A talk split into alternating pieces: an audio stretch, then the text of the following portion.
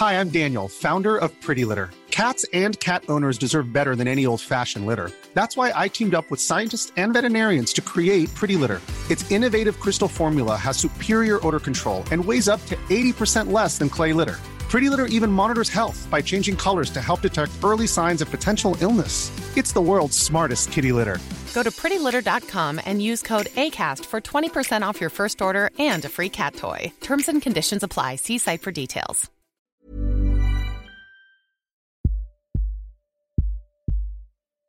Was inmiddels eh, over twaalf. En de volgende dag moesten we natuurlijk nog naar de kerk. En eh, hij zegt, blijf hier maar slapen. Ik weet dat ik op een gegeven moment tussen de haren van mijn ogen doorkeek. Terwijl hij zich aan het uitkleden was. En, ik echt dacht van, van... Nou ja, eigenlijk helemaal in de war raakte. Want ik dacht van, ik wil gewoon bij jou zijn. Nou ja, en dan kwamen er allerlei scenario's in mijn hoofd waardoor ik dacht van, oh nee, oh nee, niet doen.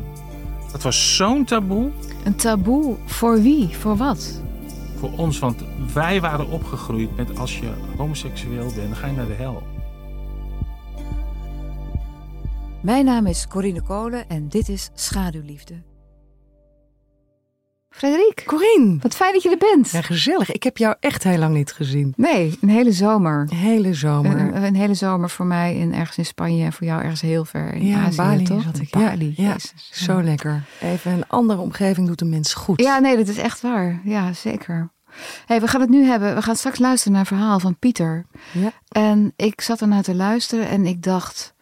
Homoseksualiteit, weet je, we wonen in Amsterdam, we zitten 2023. Mhm.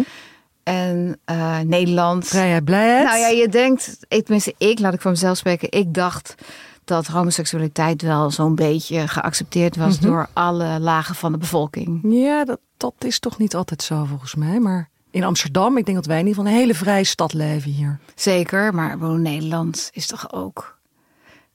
Ja, ik hoor dan soms toch wel verhalen Ja? dat ik denk, oh ja, maar toch wel mensen die het heel ingewikkeld vinden om uit de kast te komen, om toch ja, hun eigen seksualiteit echt to own it, zeg maar. Ja, ik hoor dat toch wel af en toe. Ja? Ja. Ja? Heeft ook met religie te maken soms. Of met dat je weet dat je ouders dat toch heel ingewikkeld vinden. Ja, het heeft ook heel erg te maken natuurlijk met wat je, wat je normen en waarden vanuit de familie zijn. En wat oké is, wat niet oké is. Dat verschilt nog best wel. Ja, nee, maar dat blijkt ook. Het is een heel mooi bruggetje wat je nu maakt naar het verhaal van Pieter. Wat zich natuurlijk afspeelt in de jaren 80, 90 voor Oh, dat is wel een poos terug. Dat is wel Ja. een tijdje geleden. Ja. Maar nou, luister. Ik, Heel ik erg vond het echt eh, schokkend. Alright, ja.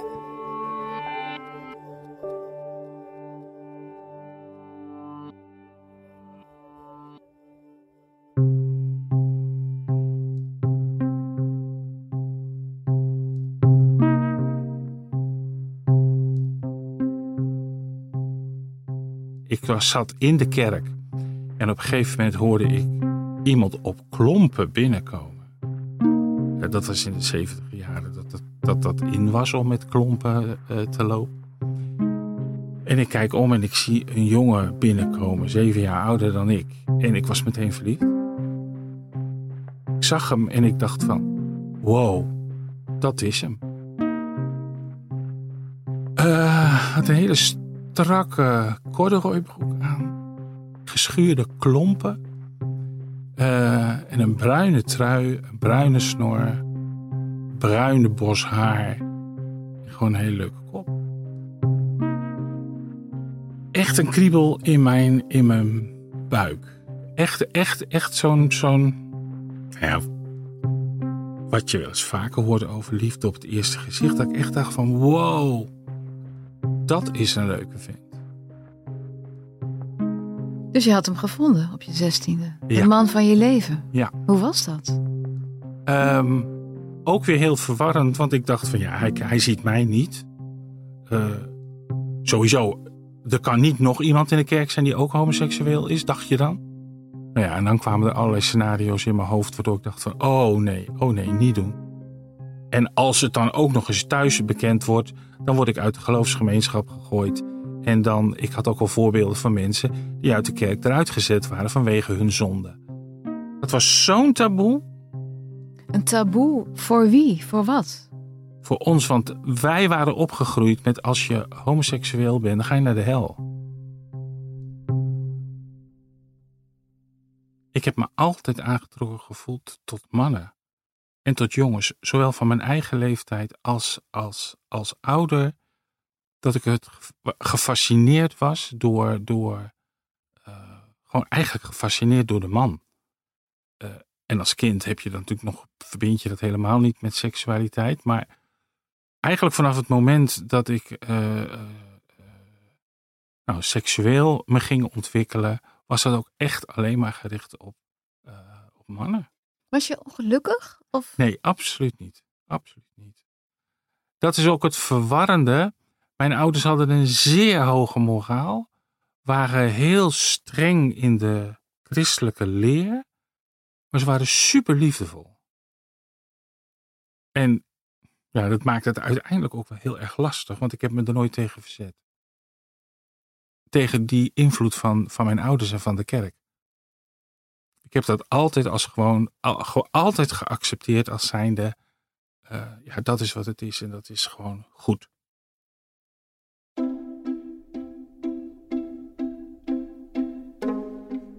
Ik, had, ik weet wel dat ik toen dacht van hoe kan ik zorgen dat hij me ziet? Hoe kan ik, kan ik, kan ik dichter bij hem komen? Nou ja, en dat heeft het, het, nou, ik zou zeggen, het lot wel op een hele speciale manier gedaan. Hij, namelijk een paar weken later, uh, waren we, hij kwam vanaf dat moment regelmatig bij ons in de kerk. Dus ik zag hem regelmatig. En op een gegeven moment krijgt hij in de kerk een migraineaanval. En mijn moeder ontfermt zich over hem, neemt hem mee naar huis en legt hem in mijn bed. Ik ben naar boven gelopen en uh, ik heb eerst gewoon staan kijken van, hoe kan dit nou? Ik was heel erg in, in, in, in, in verwarring. En uh, hij sliep, dus ik heb voor de rest niks gedaan. Ik ben naar beneden uh, gelopen, gewacht tot hij, uh, dat hij weer bijgekomen was. En hebben we eigenlijk ons eerste gesprekje. en hij was heel erg enthousiast over de plek waar we woonden. En was gewoon heel gezellig.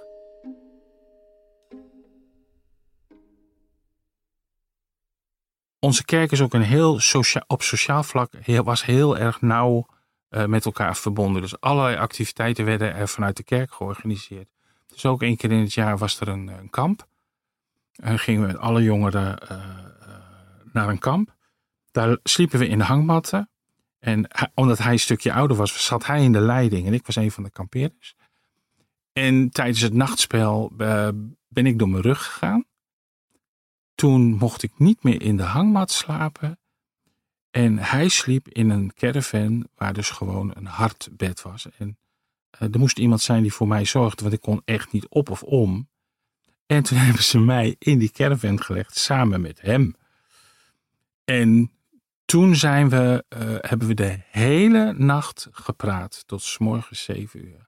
Gewoon over alles en hoe we tegen het leven aankeken. Ik was net, uh, ik denk 16 was, 17. Dus in, e-, echt bezig mijn hele visie op het leven te ontwikkelen. En met hem had ik gewoon een ontzettende leuke klik. En uh, ook over vakanties en wat we leuk vonden. En toen zei hij aan, aan het eind van die nacht van... Joh, ik ga van de zomer, wil ik heel graag naar Zwitserland. Heb je zin om met me mee te gaan? Ik zeg, nou, dat lijkt me hartstikke leuk. En uh, dus er ontstond toen echt een vriendschap. We hebben echt zeg maar anderhalf tot twee jaar heel intensief met elkaar opgetrokken. We gingen naar concerten, we gingen uh, uh, dagjes uit, we gingen samen op vakantie. Het was gewoon echt een leuke vriendschap. Alleen ik was doodsbang dat Hans zou ontdekken dat ik verliefd op hem was. Dat, want dat, dat, ik was dan ook bang van dat dat zou dus ook onze vriendschap meteen verbreken. Dat zou meteen onze vriendschap kapot maken.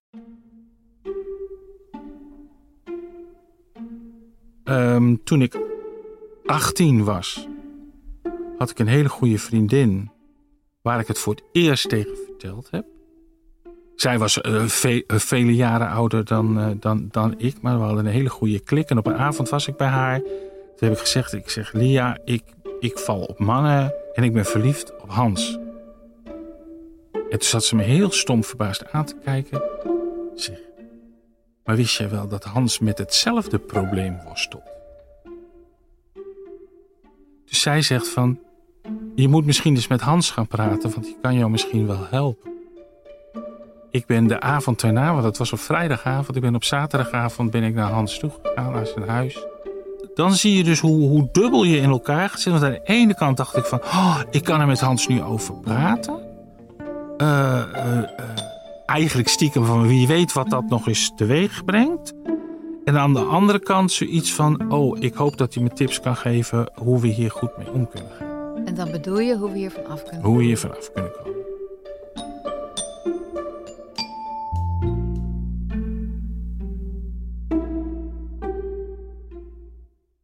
Ik, ik ging daar naar binnen. Ik wist waar zijn sleutel lag, want hij was niet thuis.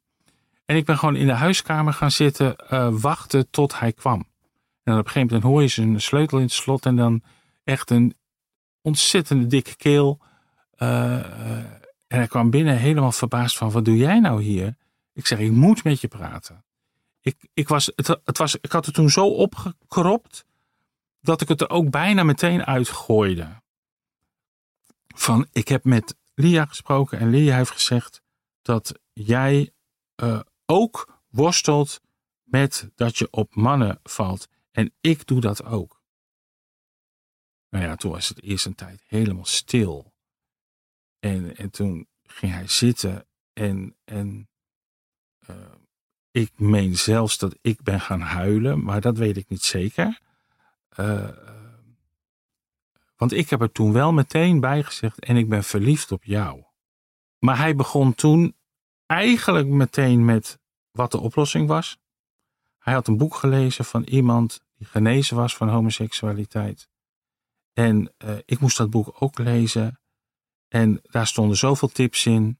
Uh, daar kon, uh, nou ja, daar kon ik het genezingsproces mee, mee starten. Het was inmiddels over twaalf. En de volgende dag moesten we natuurlijk nog naar de kerk. En hij zegt, blijf hier maar slapen. En toen zijn we al naar zolder gegaan, want daar stond zijn bed en ook een logeerbed.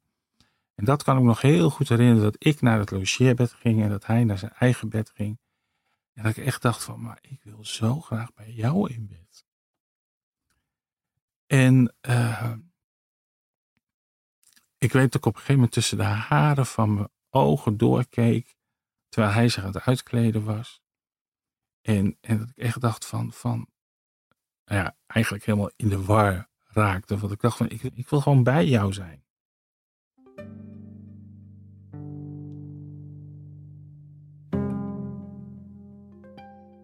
speelde zich af op zaterdagavond. Zondagavond heb ik dat boekje helemaal doorgelezen, van begin tot het eind. Toen dacht ik, ik moet het mijn ouders vertellen. Ik ben toen midden in de nacht naar de slaapkamer van mijn ouders gegaan. Ik heb het hun verteld.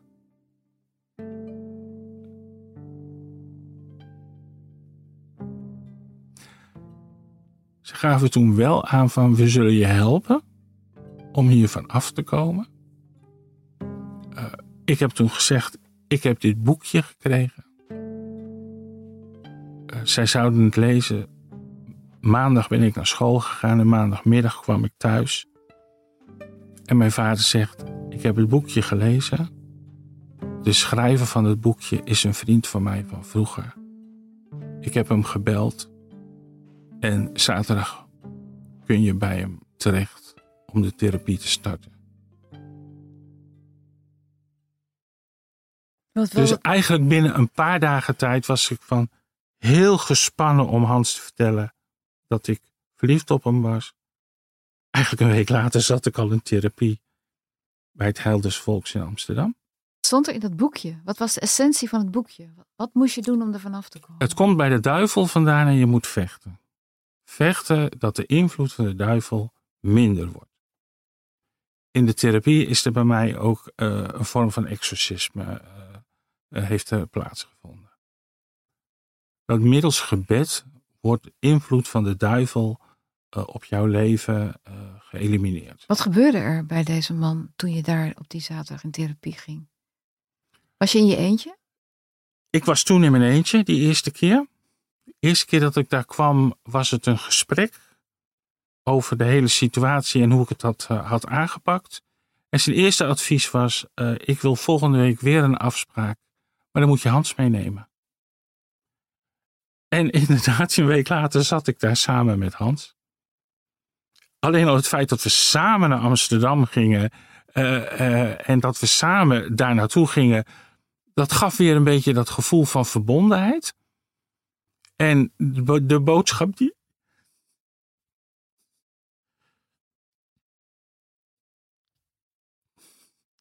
De eerste boodschap die we kregen. Jullie moeten je vriendschap verbreken en geen contact meer hebben met elkaar. En, en dat is uiteindelijk dus gebeurd.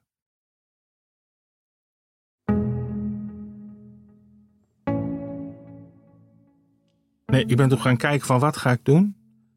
Eh, ik ben met school gestopt. Ik ben een baan gaan zoeken.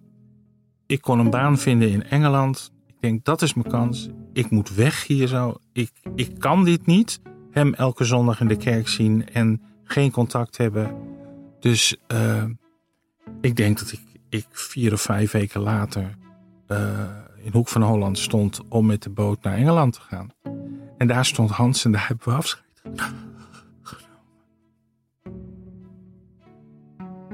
En toen heb ik een Bijbel van hem gekregen. Een Engelse Bijbel. En daar had hij voorin geschreven. Bij het afscheid nemen van een vriend is er ook voor een stukje van jezelf sterft.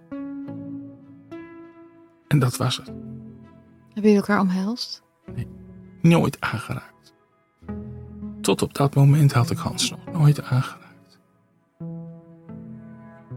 Want dat, dat, dat was een stap te ver. Zelfs bij een afscheid. Zelfs bij een afscheid.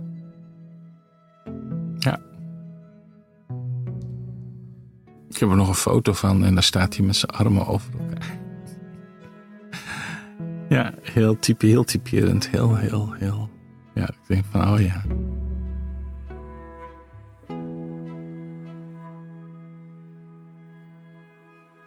Ehm, ik ben in 79 naar Engeland gegaan. Eh, Hoe oud was je toen nog weer? 18. En ik ben toen, omdat ik een nieuw leven wilde beginnen, dacht ik van moet ik me daar voor 100% aan vastklampen. En toen ben ik naar een bijbelschool gegaan, weer terug in Nederland, om eh, evangelist te worden. En eh, daar heb ik dus in de kerk een, een jonge vrouw ontmoet, waar het gewoon heel goed mee klikte. En in eh 84, 1984 hebben we eh, verkering gekregen. En jullie zijn getrouwd zelfs. Ja. Het allerergste moment van de hele trouwerij was eh, dat ik. Wij hadden geluncht met alle onze daggasten. En na de lunch gingen we, liepen wij naar de kerk toe voor de kerkdienst. En ik kom bij de voor, wij komen bij de voordeur aan. En van de andere kant komt Hans met zijn vrouw. Die was hem natuurlijk ook getrouwd in die tijd. Want ik had ergens zoiets van: ik wil Hans laten weten dat ik ga trouwen. Dus ik had hem een kaart gestuurd. Niet me realiserende dat hij dan dus ook gewoon op de trouwerij zou zijn. Ik had hem toen, denk ik, zeven of acht jaar echt helemaal niet gezien. Ook geen contact. Nee, geen contact. En ik zeg tegen mijn, mijn vrouw, want we waren ehm, dat is een vriend van mij van vroeger en die heb ik al heel lang niet gezien. Oh, zegt ze, dan wachten we even tot ze, tot ze hier zijn. Nou ja, toen kwamen ze en, en kregen een hand van hem. En toen zei hij één ding, je zult er geen spijt van krijgen.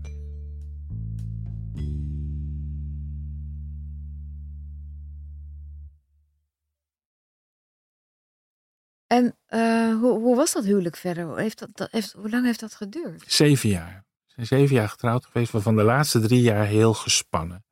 En had dat met die seksualiteit te maken? Ja, met het. Nou ja, ik denk dat mijn, mijn vrouw voelde zich afgewezen. Die voelde zich niet gezien. Die voelde zich op een gegeven moment niet mooi meer. Ze voelde zich niet vrouwelijk genoeg. Dat zei ze jou. Ehm, ja, dat zei ze wel. Dat waren eigenlijk allemaal aanklachten.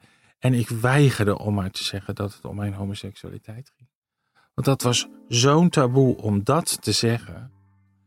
Uh, op een gegeven moment heb ik nog wel geprobeerd om, om te zeggen van misschien ben ik psychisch uh, niet helemaal in orde. Misschien moet ik eens naar een psychiater toe. Kijken of het om allerlei andere dingen zou gaan dan om homoseksualiteit. Op een gegeven moment raakte ik zo in de war door de aanklachten die ik kreeg. Die ik probeerde te weerleggen, maar waarvan ik wist dat ze waar waren. En ik dacht van, ik ben zo aan het liegen. Dat moet gewoon stoppen. En ik, ik dacht toen, er zijn maar twee mogelijkheden. Of ik pleeg zelfmoord. En dat heb ik heel bewust uh, overwogen. En toen ik dat besluit genomen had, van ik ga echt stoppen met mijn leven. Toen kwam er een soort van rust over mij heen. Dat ik dacht van, hé, hey, dat voelt eigenlijk helemaal niet, niet zo angstig als dat ik dacht dat het zou gaan voelen. En toen dacht ik van, ik moet gewoon de kracht hebben om gewoon open en eerlijk te zijn. Ga nou eens gewoon zeggen wat je echt bedoelt. Want slechter dan dit gaat het toch niet meer worden. Kan het ook niet meer worden. Dan, en, ja, en toen heb ik op een avond, dat kan ik me nog heel goed herinneren, dat we in de huiskamer zaten. En we zaten weer te ruzieën over, over dingen die ik niet gedaan had, die ik wel zou moeten doen. En, en het was een hele onaangename sfeer. En to, toen ben ik gewoon gebroken. En, en, toen heb ik het gewoon gezegd. Gewoon ook weer, eigenlijk weer zo op een punt gekomen dat ik in één keer het uitgegooid heb van, van joh luister, uh, het ligt niet aan je. Ze was in eerste instantie vreselijk boos. Uh, maar ik was zover dat, dat, dat, dat ik dat ook kon accepteren. Ik ben naar buiten gegaan. Ik ben een eind gaan fietsen. Ik, ik, ik kon wel, wel, wel, ik zou zeggen, kon wel juichen. Dat, dat, dat de leugen weg was.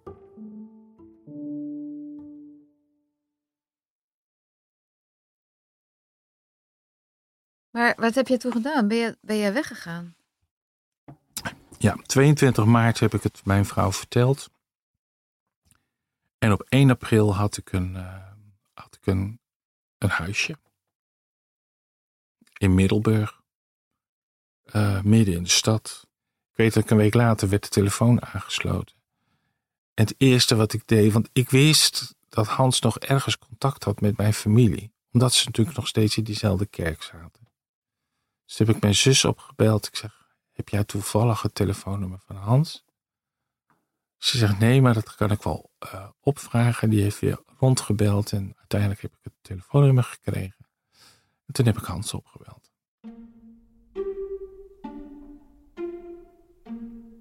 Ik kreeg zijn vrouw aan de telefoon. Ik zeg, joh, nou die kende ik natuurlijk. Met Pieter. Eerst even van, goh, hoe is het met je? En bla bla bla. Ik zeg, joh, mag ik Hans spreken? En toen kreeg ik Hans aan de telefoon. En hij was heel, echt zo van, met Hans. Um, ik zeg nou, met Pieter. Um, ik vind het heel lastig, maar eigenlijk gewoon ook weer meteen to the point. Het is me niet gelukt om... Uh, om getrouwd te blijven. En ik ben weg bij, uh, bij mijn vrouw. En uh, toen was het heel lang stil. Uh, hij zegt, daar schrik ik van. Um, maar weet dat wij ook in een traject zitten. En ik wilde heel graag met je over praten. Nou, toen hebben wij dus een half jaar lang alleen maar telefonisch contact gehad, omdat we dat hele proces wilden. wilden uh, want we hadden toen nog steeds als doel van, van hoe komen we hier nou uit? 25 november 1994. Toen is Hans voor het eerst met de trein naar Middelburg gekomen. En hebben we elkaar voor het eerst weer gezien. Ik stond op station, ik was vreselijk zenuwachtig. En ik dacht echt van, wat gaat, wat, wat, wat gaat er gebeuren? Ehm, en ik, ik sta te wachten en de, de trein komt aanrijden. En die, die, die, die langzamer. En op een gegeven moment gaat hij voorbij. En ik zie hem staan in die flits voor die, voor die deur. En hij rijdt weer verder. Ehm, en en toen, toen, toen voelde ik meteen, meteen hetzelfde. Als wat ik zeg maar, jaren daarvoor voelde. Gewoon van binnen. En hij stapt uit de trein. Hij komt naar me toe lopen. En hij geeft me een zoen. Nou, het was de allereerste zoen. Waar? Op mijn mond. Gewoon plat op mijn mond. En ik had echt zoiets van, yes. En we zijn naar mijn huis gegaan. Nou ja, de rest hoef ik denk ik niet uit te leggen. Maar toen hebben we voor het eerst elkaars lichaam. En dat was zo geweldig. Vanaf dat moment heb ik geen schuldgevoel meer gehad. Het, is gewoon, het was gewoon weg. Er was geen schuldgevoel meer. Er was gewoon geen veroordeling meer. En vanaf dat moment, we hebben nog heel veel moeten vechten met de veroordeling om ons heen. Maar wij waren zo sterk. We hadden echt zoiets van, joh, je kan zeggen wat je wil. Maar wij zijn er. En wij zijn er voor elkaar. En wij gaan samen ons leven eh, vormgeven met alle problemen die ons nu nog te wachten gaan staan. Want we hadden natuurlijk inmiddels zeven kinderen. Met z'n Eh, tweeën. met z'n tweeën. Eh, en twee eh, waar we, waar we een weg mee moesten vinden. En Maar die, en die God die speelt ineens geen rol meer? Of had je ineens het idee, ja, maar die God die vindt dit wel heel leuk, want dan zou ik dit nu niet voelen. Hoe, hoe zit dat? ja, ja, me- meer, meer die kant op dat wij dachten van, nou ja, als God er dan is, dit moet hij toch geweldig vinden. Want dit zijn gewoon twee, dit is gewoon zo'n positief, fijn gevoel. Hier zit niets, geen negativiteit aan. Want we waren nog wel heel erg gelovig toen. En, en, en, dus de, en, en dat, dat is niet van, oh ja, nu ga je proberen om het, om het goed te praten of zo. Nee, dat was echt een innerlijke beleving van, het is goed.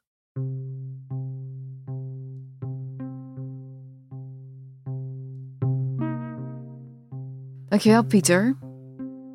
Wat een verhaal, hé.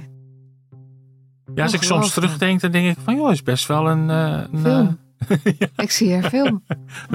ja, je zou, je zou er een eh ja, coming Ja. of age film van kunnen Ja, maken. ja, echt. Ja. Oh. Kijk, en nu, en, en nu hebben we, zijn we gewoon heel gelukkig. Want ook met de, met de vrouwen hebben we, met onze, de moeders van onze kinderen, hebben we hartstikke leuk contact. En eh, met de kinderen hebben we allemaal heel leuk contact. En als we bij elkaar zijn, is het gewoon echt een dolle bol. En die hebben ook weer nieuwe partners. Ja. Oh, wat goed. Dus eh, uiteindelijk zijn we allemaal toch nog gelukkig geworden.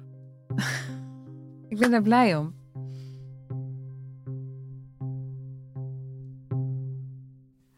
Ja, ik was er echt heel erg blij om, om dat te horen. Dat het zo is goed is afgelopen. Wat een prachtig verhaal en ook zoveel heftigheid zit erin. Maar ik hoor jou zeggen op het einde, ik zie een film. Maar dat had ik al na tien minuten toen ik dit verhaal aan het luisteren was. Zag ik al een heel filmscenario voor me. Het is ongelooflijk. Het heeft zoveel gelaagdheid en Ja. zoveel thematiek. Ja, het is echt Ongelooflijk. en Maar- mooi verteld ook door Pieter. Ja, ja want ik, ik denk, tenminste, als nu ik het weer opnieuw hoor, denk ik. Weet je, wat, wat, hij, wat zijn conclusie is uiteindelijk is van ja, maar als dit zo geweldig is en God is er en God is liefde, dan Mhm. moet hij dit wel fantastisch Mhm, vinden. mhm. En ineens viel al dat schuldgevoel weg en, en Bevrijding. bevrijding. Ja. Maar hoe kan het dat iemand daar 30 jaar, hoe lang heeft hij erover gedaan? Dat is op zich wel begrijpelijk. Hè? Dus de, de, hij is natuurlijk zo. Hè, zij zijn beide zo gedrild vanuit het christendom dat dit een ziekte is. Dat je naar de hel gaat. Dat het duivels is, de verdoemenis, noem maar op. Weet je? Dus je wordt grootgebracht met een waarheid. die eh, de waarheid ook is voor jou. En dat, dat is zo moeilijk om dat te herschrijven. En dat heeft hen heel lang gekost. Ja, en het is prachtig dat, dat ze uiteindelijk de moed hebben gehad. En een soort epiphany ergens van oké, ja, dit, dit kan alleen maar goed zijn. Dit voelt zo goed. Hij heeft het ook over die innerlijke beleving. Ja. Dat innerlijke gevoel, dat zuivere liefdesgevoel. Het Ja. kan niet anders dan dat God het zo bedoeld heeft, bij wijze van spreken. Precies, maar wat ik niet begrijp, hè, de, natuurlijk snap ik dat van die opvoeding. En, maar hij is 16. En bedoel, als je 16 bent, dan kom je ook nog in een soort van puberteit. En dan ga je afzetten tegen je ouders. Hoe kan het dat je daarna nog, nog, nog zoveel jaar nodig hebt gehad om, om te denken: ja, maar die kerk. Ja, maar die kerk is altijd in zijn leven gebleven. Hè? Dus de kerk blijft actief. En, en dit is gewoon de waarheid binnen de kerk. Dit is de waarheid binnen de gemeenschap. En de, hij, als ik het goed begrepen heb, eh, is de kerk altijd een belang. Want zijn vrouw ontmoet hij ook weer in de kerk. Dus de kerk blijft een heel belangrijk stuk. De taboe blijft ongelooflijk groot. En ik denk wel, als we weten dat dit in de jaren 80, 90 zich heeft afgespeeld, dat we misschien toch ja, een jaar of 40 terug de tijd ingaan. Moeten we niet vergeten, het internet was er misschien toen nog niet. Nu lezen we van alles, denken we, ja jongens, het is gewoon zo'n lulverhaal, weet je, dit, is, dit klopt niet. Maar als je nog helemaal in de Bijbel leeft en in een kleine gemeenschap en in die isolatie, bij wijze van spreken, van zo'n gemeenschap leeft, blijft dit de waarheid. Maar kun jij uitleggen hoe, want die, die loyaliteit is kennelijk ontzettend sterk. Zo sterk dat Ja. je, je je grote liefde verlogent. Ja. Maar kun jij uitleggen hoe die loyaliteit werkt? Want ik snap dat niet. Nou, die loyaliteit die is er gewoon van jongs af aan zo inge, ingeduwd. Hè? Dus het verhaal wat hier omheen zit, dat landt als het ware in je onderbewustzijn. En je onderbewustzijn stuurt je eigenlijk altijd aan. Het kost heel veel, eh, vaak therapie of goede gesprekken of hele eh, extreme nieuwe ervaringen om dat verhaal los te kunnen laten. En hij zegt ook, hij weet op een gegeven moment wel van ja, ik ga hier niet van afkomen. Dit- is niet uit mij te drijven. Hij weet dat hij zichzelf verlogent in de relatie met zijn vrouw. Hij vindt het verschrikkelijk, maar de schaamte en de schuld waar hij het over heeft is zo groot dat hij niet anders kan dan in de ontkenning te blijven. En daarmee een stuk van zichzelf blijft ontkennen. En dat duurt 30 jaar. Ik snap dat heel goed. Dat zit zo diep geworteld. Als je hoort hoeveel angst daarop gelegd is, hoeveel schaamte daarop gelegd is, hoeveel oordeel. En, en nou, het is, er zit een hele zware, enge energie omheen. hè? Maar ook een hele geraffineerde energie, hè? Want die, tuurlijk. die ouders, wat hij zei, het was een, je kon je niet tegen ze afzetten, want waren ze waren zo lief. Ja, ja. Maar ze waren wel heel en streng. streng. Ja, liefdevol en streng. Dat is een interessante paradox. Maar er zitten natuurlijk op alle fronten de paradoxen in, de, in dit verhaal. Die, die vind je op allerlei stukken. En die vind je dus ook in hem. Noem me nog eens een paar. Nou, ik vond het heel mooi. Wat, hè, dus het, het, ze gaan dan samen naar therapie, bij wijze van spreken. En hij heeft het over de verbinding. En hij vond het eigenlijk, eigenlijk wel, wel mooi. Ze gaan samen naar, naar Amsterdam. En dat, dat, dat reisje alleen al met z'n tweeën. Hij verheugde zich er eigenlijk al helemaal op. En de paradox dat hij dus hoort dat ze hun vriendschap moeten verbreken. Hè, van, maar we mogen niet meer samen zijn. Hè, enerzijds dat verlangen. En, en zo graag bij hem in bed willen liggen. Terwijl ze net besproken hebben dat, dat ze van de ziekte af moeten. Heb jij nog tips hoe we hiervan af kunnen komen? We zijn bezeten door de duivel. En dat verlangen aan, dus die constante innerlijke paradox, dat innerlijk conflict. Ik wil zo graag mijn liefde aan jou geven en de liefde van jou ontvangen. En tegelijkertijd ben ik zo bang om me hier aan over te geven. Want dat zou wel eens kunnen betekenen dat ik naar de hel ga. Precies, en die duivel, die, die, die is zo verinnerlijkt kennelijk, dat zelfs als ze met z'n tweeën zijn, dat ze dan nog niet denken van nou, eh, weet je, hoe, dat dan die aantrekkingskracht Het nog- niet wint. het nee. niet wint, Dus dat ja. geeft aan hoe dogmatisch, hoe, hoe eng dit hè, gedrild wordt als de waarheid. En hoeveel angst daarop zit. Ze gaan die lijn niet over. Ze geven elkaar geen, geen knuffel bij die, bij die boot. Ik vond het zo'n mooie vraag van jou. Van, en hoe, hoe was dat afscheid?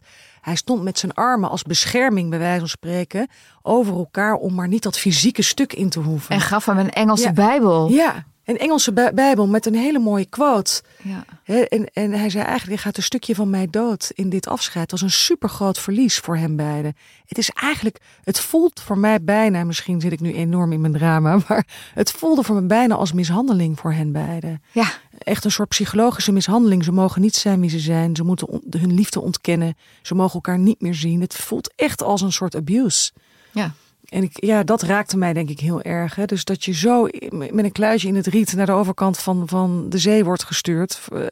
om maar hier vanaf te komen. Ja.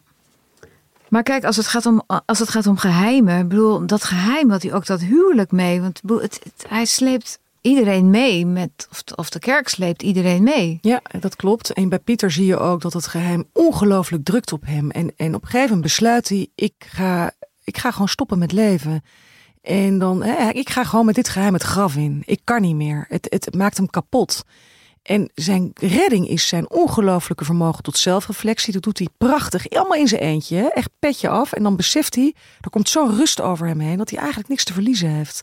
En Want hij weet dan al, ik ga dood. Dus ja, ik, kan ik, gewoon... ik moet gewoon, wat, wat een onzin dit. Ik moet het gewoon gaan vertellen. En dan neemt hij het risico en dan bevrijdt hij zichzelf van dit geheim. Hij, hij kotst het bij wijze van spreken uit zijn systeem. En dan is zijn vrouw natuurlijk woest, die zit op de bank en die wordt natuurlijk helemaal gek. En hij springt op zijn fiets en ik zie dan een soort euforie over hem heen komen. Want hij heeft zichzelf bevrijd van dit geheim en heeft zijn leven teruggepakt. Je voelt de levensenergie meteen stromen als je naar zijn verhaal eh, luistert. Dus hij pakt gewoon daarmee zijn leven terug. De liefde terug en zichzelf terug.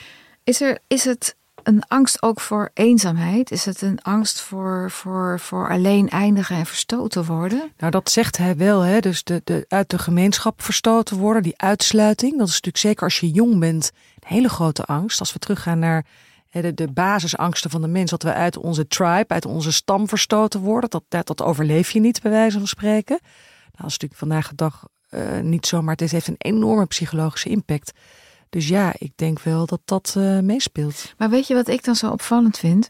Hij is inderdaad, dat snap ik, dat je als 16-jarige nog bang bent om, om uit je tribe verstoten te worden. Maar vervolgens blijf je, weet je hij weet ook, dit, dit gaat eigenlijk nooit meer over, maar je, hij blijft die kerk trouw. Ja, hij moet wel. Hij moet wel. Hij weet niet hoe hij het anders in zijn eentje kan doen. En zijn grote liefde doet hetzelfde. Dus zij steunen elkaar in het trouw blijven aan die kerk. En wat ik heel typerend vond, en ergens ook heel liefdevol, en tegelijkertijd ook zo weer zo'n paradoxaal, dat hij uh, toestemming geeft, tegen Pieter zegt, hem geruststelt. He, het zal je niet teleurstellen, wat zei hij ook alweer precies? hij zegt op een gegeven moment van... Je zult er geen spijt je van zult er geen spijt van krijgen. Hele interessante quote. Want hij, eh, waarschijnlijk had Pieter er al spijt van voordat hij überhaupt ja had gezegd voor de kerken, voor de gemeenschap. Want hij wilde ergens natuurlijk helemaal niet, maar dacht ik moet. En dan krijgt hij een soort geruststelling van je zal er geen spijt, je doet het goede, je zal er geen spijt van krijgen. dus het wordt hem ook nog een klein beetje, uh, ja, nog een beetje een soort van, de goedkeuring wordt nog gegeven. Ja, en zelfs in Engeland en al die tussenliggende jaren is er ook niet een andere Hans die die, die, die, die, die leegte opvult. Nee, dus dat, dat is natuurlijk ook zo schitterend aan dit verhaal. Ja, het moet toch een film worden. We moeten Pieter toch even om de filmrechten gaan vragen, denk ik. Maar dat is zo mooi. Dit, dit, ik zie die hele scène voor me in die kerk. Die man die op die klompen binnenkomt. Ik vind het ook zo mooi verteld. En hij kijkt om en hij weet meteen. Hè, zijn hart gaat meteen open. Hij voelt meteen die liefde. Het is echt liefde op het eerste gezicht. En voor het, leven, voor het leven. Ja. Voor het leven. Ja. Zo bijzonder. Ja. ja, echt geweldig. Maar we haten nu natuurlijk wel allemaal nog meer de kerk, hè?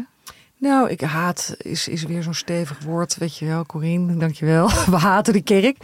Uh, nou, dit zijn wel moeilijke stukken, omdat je gewoon ziet dat het mensen psychisch in een, heel moeilijk, in een hele moeilijke positie kan brengen. Ja, en dat is niet voor de eerste keer dat de kerk dat doet, toch? Nee, nee, het is niet voor de eerste keer dat de kerk dat doet. En ik, ik zie dat in mijn praktijk natuurlijk ook regelmatig, hè, van allerlei verschillende religies. Kijk maar ook naar, naar de isla, het islamitische geloof. Ik heb ook best wel wat Marokkaanse hele leuke vrouwen in mijn praktijk. En die dat ook heel ingewikkeld vinden.